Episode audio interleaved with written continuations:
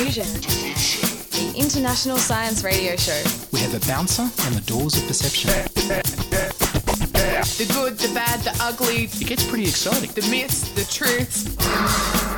Toxicology, Asteroseismology. magnetism, the dark side. Genetically engineered potatoes. Planetoid. Planetoid. I love that word. Hello and welcome to Diffusion. Sit back and relax while we review weird and wonderful science digitized into your ears. I'm Ian Woolf. On this edition, Alex Ripsum explains the social implications of algorithmic bias. And from the booths, we check out Soul Machine's digital brain. But first up, here's the news of 2019 in review.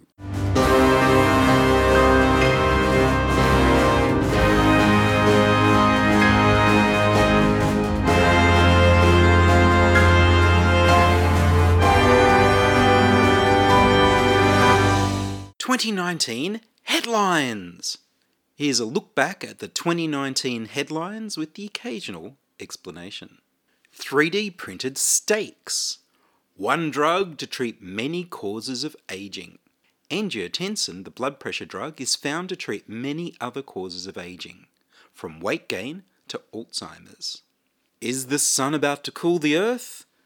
The Little Ice Age and how the sun won't cool the earth more than it already has. Hack attack! Australian Parliament and the Liberal National Party computer networks were broken into by foreign spies. Surveillance stolen. The surveillance data collected by the Liberal National Party was stolen in last week's hack attack. Political parties are allowed to spy on Australian citizens even when the government is not. Gravitational wave generators, faster than light drives, unlimited energy. Three mad science inventions patented by a physicist for the US Navy. Obesity can be infectious. One form of obesity is caused by a contagious cold virus. Electric cars are the new NBN. The Liberal National Party of Australia lied about electric car technology for the federal election, just like they did with the National Broadband Network. A hand with feeling. A prosthetic hand with the sense of touch. Incriminating handshakes. How DNA transferred by handshakes can move the DNA of innocent people to contaminate crime scenes. Yet another MECFS test, a new blood test to diagnose myalgic encephalomyelitis, chronic fatigue syndrome. Alcosynth. Professor David Nutt in the UK has designed a new drinkable drug that has all of the pleasure of alcohol but none of the harmful side effects. Smart dust has shrunk. Microscopic robots can move and sense and network. Climate disaster. Vasopressin for autism. Peer review by Twitter. Biologists use Twitter to peer review a paper about the babies in China who are genetically engineered to be immune to AIDS. Journalism is not a crime. How award winning journalist Julian Assange is being held without charge in a British maximum security prison while being tortured to death, illegally denied access to his lawyers to prepare his case, while awaiting extradition to the US on charges of embarrassing the American government. CSIRO's dirty little secret. How Australia's peak scientific body is pushing dirty hydrogen from coal as if it's clean hydrogen from solar, wind, and water. Radiation whoopsie? People were badly injured in the Lucas Heights Nuclear Research Facility due to a leak of highly radioactive material. War on science. The Australian government wants to approve or disapprove of all scientific research before it's published, and after it's published. Nuclear waste dump. The Australian government wants to build a nuclear waste dump on native title land in a highly illegal way. Huge radioactive explosions in Russia. Radioactive patients. The survivors of the huge radioactive explosions in Russia were taken to a hospital where they contaminate the staff and the hospital because nobody was told what was going on. Singing fish. Invisible in water. A new technology makes structures that don't reflect water waves and so can't be detected easily. Small nuclear. Small modular nuclear power and its many problems. 5G hurricanes. 5G cellular towers interfere with weather satellites' imaging of water vapour, and therefore predictions of extreme weather, or in fact, any weather. Nanotechnology fights obesity. Baby teeth worth more. Stem cells from baby teeth are now used to grow new teeth. Nobels for lithium batteries and exoplanets. Quantum batteries? Financial abuse for everybody. The Indue cashless debit card is now being used to privatise Australia's social security, with a private company making up rules about what poor people can and can't buy and who from. Colder to a hotter. A clever system cheats at thermodynamics to cool an object by using its own heat to power a heat pump. Invisibility genius. The Invisible Man of Canada has invented a system of invisibility using the same kind of lenticular lenses that have been used in 3D trading cards and Halloween posters. And that was the news I reported in 2019. Stay tuned for the new news of 2020.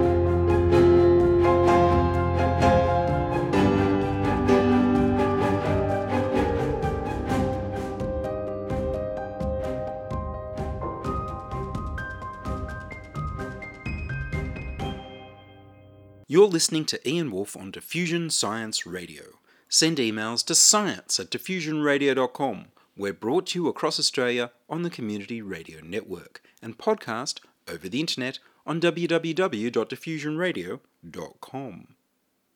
What is the cultural impact of new technologies? Alex Ribson is a philosopher of technology and a cultural analyst. Her PhD research at the University of Amsterdam is into the societal and cultural impacts of new technologies. But at the moment, she's taking a break from that to do research at the Singularity University in California into algorithmic bias and its impact on society. I began by asking Alex, what is algorithmic bias? Algorithmic bias is something that occurs when we're using data. When we use data in, in digital environments, we use it to represent something about the real world.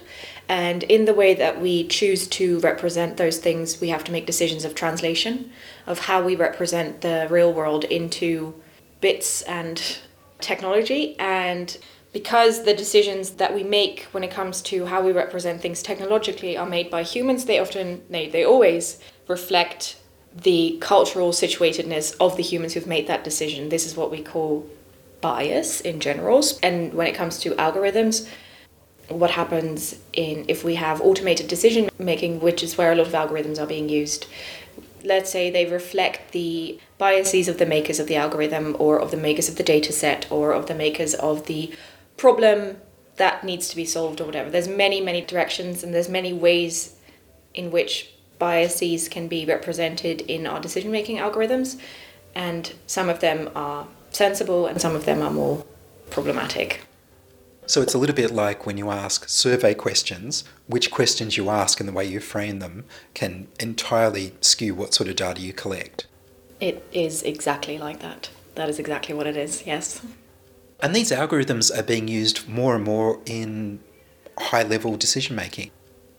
That is correct, yes. And that is exactly why we should be having a conversation about algorithmic bias today and yesterday and last year. And that's one of the problems. I think that the ubiquity of the use of algorithms is something that means that we have to address the issues that occur when we don't treat our algorithms as biased. And I think that in and of itself is another problem is that culturally, the way that we think about algorithms, the way that we think, think about data science, and we, the way we think about statistics is that it often is lent this aura of objectivity and truth, whereas because of the um, systems that are in place between, let's say, the human decision making and the outcome is quite obscure, is quite opaque, and therefore it can actually obscure all the human biases that go into that process. And so that's the other thing that I think we need to address is, is the characteristics of truth and objectivity that we lend to these kinds of decision making systems. There's such a lack of transparency, especially when there's commercial algorithms at play. I've heard of American judges using algorithms to decide on sentencing or parole, and they don't know what the algorithm is, and they're not allowed to ask because it's a commercial secret. Yes, there's two big problems. One of them is transparency. Transparency is huge and, and feeds into misunderstanding and feeds into again this this outsourcing of decision making problems to processes that we don't understand. Transparency is a big thing and not one that is currently has an easy way of being solved, especially because of a lot of algorithms being in commercial use where there's trade secrets. So dealing with the transparency is one thing that should be on the agenda. The other thing should be that we need to address the weight that we give to results that are data driven that are given to us by algorithms. And so if we do those both of those things in conjunction with one another, we both address the, the need for transparency and we address the outsourcing of very important decision making like courtroom judges, but also health insurance and uh, loan and um, credit scores, etc. Those I'd say are the two biggest problems.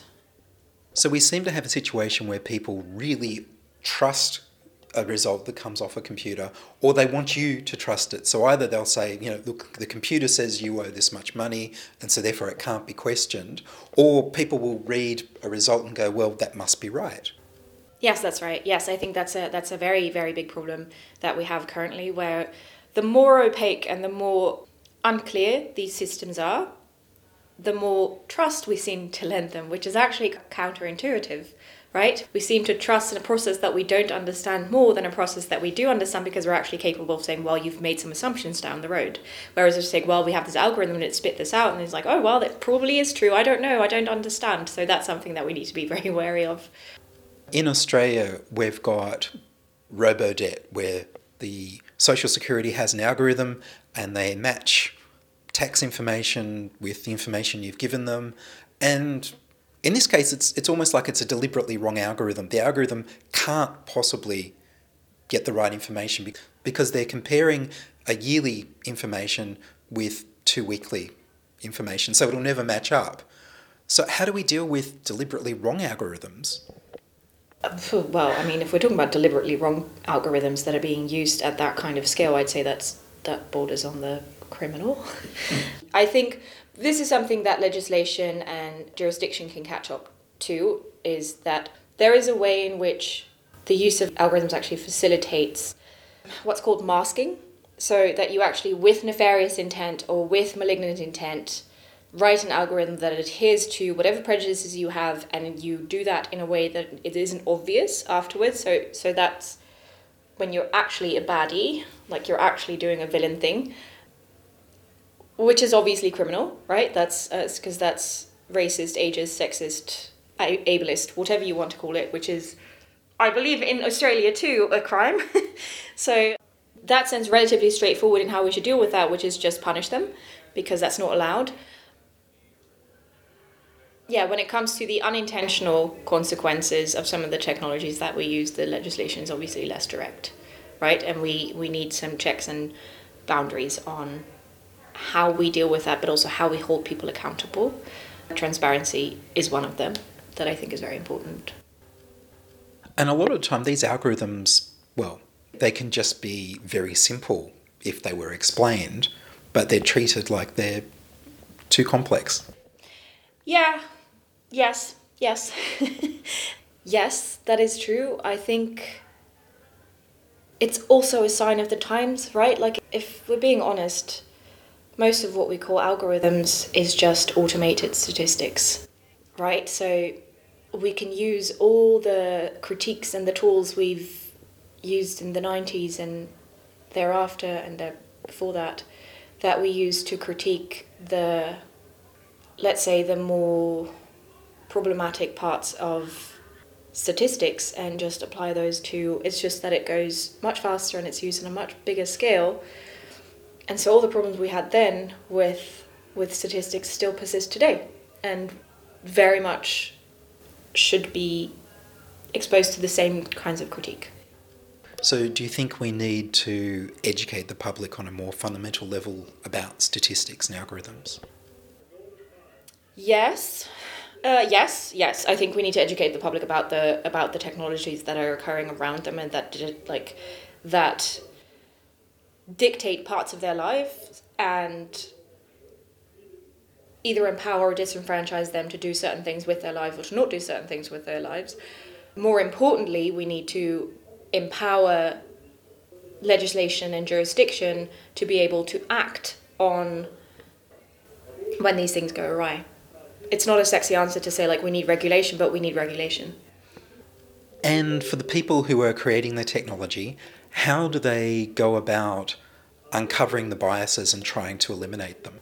So one of the things we do is we run a workshop on algorithmic bias where we have participants and you know students come in and they program an algorithm themselves and then it shows them and then we spend time with them to, to show here's some of the biases and where they may have occurred and they, we let them self-discover where that's occurred. I think one if you're talking to i mean the the statisticians and technicians that i work with are obviously hyper aware on this because we're working on this but i believe interdisciplinary education that shows both sides of what goes on in this industry is very important, but also to maybe let go of the the naive idea of the existence of a bias free anything. Right? We'd love to think of ourselves as being gender blind and age blind and whatever, but we're not. And believing that we are can actually lead to a lot of adverse effects. And so, if anything, we need to educate ourselves also on just being okay, recognizing these are the biases that I'm optimizing for, and this is what I don't want to be optimizing for, and being very conscious about that. That requires a bit of self reflection and that requires a bit of interdisciplinary education. I've read recently about some image recognition systems that seem to be doing pretty well, but when people of colour were there, they were getting all sorts of racial slurs, which the creators didn't expect. So that seems a big thing to miss. Right, that's an example of what you would call unrepresentative data. So there's many ways, but let's say there's two ways in which bias can can go into your algorithm or in your algorithmic systems at the level of the data. So you can have biased data, which is what we had uh, what occurred when Amazon had a hiring algorithm that they deployed, and because of their previous hiring tendencies, which was mainly they only hired men, like they hired way more men than they did. And so the training data was biased towards men, and therefore the algorithm that resulted from that was biased towards men. The other option, if you will, is unrepresentative data, which is what happened with a lot of facial recognition software actually, is they trained these facial recognition software algorithms on white faces way more than they did on not white non-white faces and so therefore the algorithm really only recognized white faces and was trained on other things like the things that the people in this question like were called and recognized them as such because of unrepresentative data. So it's not necessarily a bias of the programmers that made its way into the algorithm, but it's the bias of the programmers that made its way into the data set because they failed to consider the diversity in faces and therefore failed to consider to introduce enough variation into their data set. I think while there is a lot of doom and gloom and there's a lot of bad things that are happening in this space, I equally believe there is a unique opportunity when it comes to data and algorithms and the current state of the industry that because of drop price points in technology that deals with data and sensors that can pick up data is there is an opportunity for an increase in representation right? Which we've seen now we're seeing all the adverse effects of the lack of representation but because there is ever more data and there is ever more ways to capture data, we are actually at a time where we might be able to introduce more representation because of that, which will eventually lead to a better representation in technology. So there is there is some silver lining to all of this in that we have an opportunity if we do it, right? We do have to do that. We do have to make an effort to be inclusive and to promote equity in the representation of people in data, but there is that possibility. Well, Alex, thank you very much. Thank you. There was Alex Ribson from the Singularity University, California, talking about algorithmic bias and its impacts. And one last walk around the booths. Simon Friend from Soul Machines had a booth in the noisy halls of the Singularity University Summit Australia.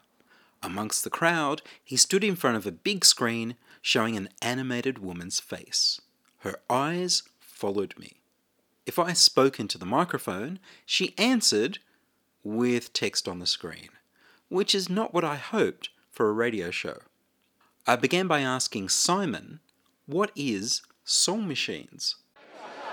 Soul Machines is a AI research company that specialises in autonomous animation driven by the world's only digital brain. The world's only digital brain, that's a big claim. Yeah, well, that's as far as we know, and, and we've done a lot of research. And our, the head of our research, one of our founders, Dr. Mark Sagar, has been working on this for 10 years. You know, knows the industry very well. So, as far as we know, we're the only ones that are doing this to this level. And where are you based? We're based in Auckland is the main office, so we've got about 90 people there, but then we have offices spread throughout the US and Australia and Europe. Is that where the digital brain is? The digital brain lives in the cloud, wherever wherever it needs to be. But yeah, no, but, it, uh, but seriously though, the digital brain runs on at the moment AWS's neural network. And so you've got an animation here. Can you run the listeners through how does this work? You've got an animation of a woman who appears to be looking right at me, and I'm sure if I went up to the microphone, she'd respond. Yeah, that's right. So we provide essentially an interactive video feed that takes in audio and video from the user and then pushes back audio and video from, from the machine. And, and the idea is as you're talking and she's listening, she's taking in your video feed, being analysed by the digital brain to extract your emotional data and using that to work out how she wants to animate. So the simplest way is if you smile at her, she'll smile back, but it's not she's not mirroring you, she understands that that's a normal human interaction. And our clients can then plug any sort of conversation engine in and have her say whatever they want her to say. And so, what are some of the uses you're putting this to? Huge variety of uses. So, a lot of the banks are interested for the sort of customer engagement. So, ANZ New Zealand have uh, Jamie as their main help on their on their website, so you can talk to Jamie about uh, hundreds of topics. We've got retailers that have them in kiosks in uh, physical stores. We have a, a, a digital twin of a, a, massive celebrity in the US that'll come out soon. We've got digital influencers. Yumi works for SK2 and promoting skincare. So lots of things. In a way, it's a chatbot with a really good interface. Yes, but yeah, I hesitate because, well, I mean, that's the idea. I mean, chatbots are not very engaging. It's sort of a digression. You know, people have done all this amazing UX work, and then we put AI there, and then you've got to interact with a keyboard. So we're putting a human operating system in front of AI to make it engaging, and it's things like being able to see your reflection in her eyes makes it a really human engaging experience. So if people wanted to see some of Soul Machines, where would they go? So we have one of our own digital humans, Sam, and another one called Roman on our website, soulmachines.com, and you can register to use them. If you want to see a client application, there's a lot currently about to launch, but the best one to, that is launched is to Google ANZ New Zealand Jamie, and you can chat to Jamie anytime. Fantastic. Well, Simon, thank you very much. My pleasure. That was Simon Friend from Soul Machines and their digital brain. That was Simon Friend from Soul Machines and their digital brain at the Singularity Summit Australia 2019. Next week, listen to the specially edited 2019 Ig Nobel Prize ceremony for the awards that first make you laugh and then make you think. In January, I'll have interviews from the Australian Consumer Electronic and Business Information CeBIT show a little later, we'll drop in on the Fresh Science Bright Spark presentations and talk with the winners of the Scopus Innovation Awards. That's all from us this week on Diffusion. Are you a scientist, artist, biohacker, or maker who'd like to be interviewed about your work? Would your company like to sponsor Diffusion? Send your contributions, opinions, helpful suggestions, and donations to science at diffusionradio.com. That's science at diffusionradio.com. Please like the Diffusion Science Radio page on Facebook and rate the show on iTunes. Tell your friends. Follow me on Twitter at Ian Woolf. The news music was Rhinos theme by Kevin MacLeod of Incompetech.com. I produce Diffusion, which is broadcast around Australia to 28 stations on the Community Radio Network, including 2RBM in the Blue Mountains of New South Wales, 8CCC in Alice Springs and Tennant Creek, 2NVR in Nambucca Valley, 3MBR in the Mallee Border districts of Victoria and South Australia, City Park Radio 7LTN in Launceston, Tasmania, 2XXFM in Canberra, and my local station, 2RDJ in Burwood, New South Wales. Diffusion is syndicated globally on the National Science Foundation's Science 360 internet radio station, and also on astronomy.fm. Subscribe to the podcast on the Diffusion website, www.diffusionradio.com. That's www.diffusionradio.com, and check the website for links, photos, and videos about this week's show.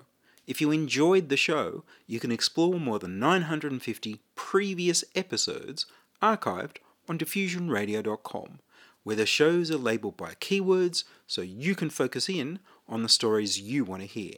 Join my patrons at patreon.com slash diffusionradio. Make a donation through paypal.me slash Ian Woolf. Subscribe to the Diffusion YouTube channel at youtube.com slash c slash diffusionradio. I'm Ian Woolf. Join us inside your audio device of choice for more science wondering next week on Diffusion Science Radio. Science is fun. It helps you to learn, to know, and to appreciate. When you study science, you may go on field trips. You discover the marvelous interrelationships between all living things. You learn to read the history of the earth as it is written in rocks and fossils. You find out what makes things tick. Everything from a molecule to a living organism. In the study of science is found the most useful and satisfying knowledge of man. Knowledge of his physical world, its past, its present, and its future. And in your moments of relaxation, now and in the years to come, you will find the study of science leading you into fascinating pursuits photography, collecting. Why study science? Study science because you will find in the study of science a richer, more rewarding life.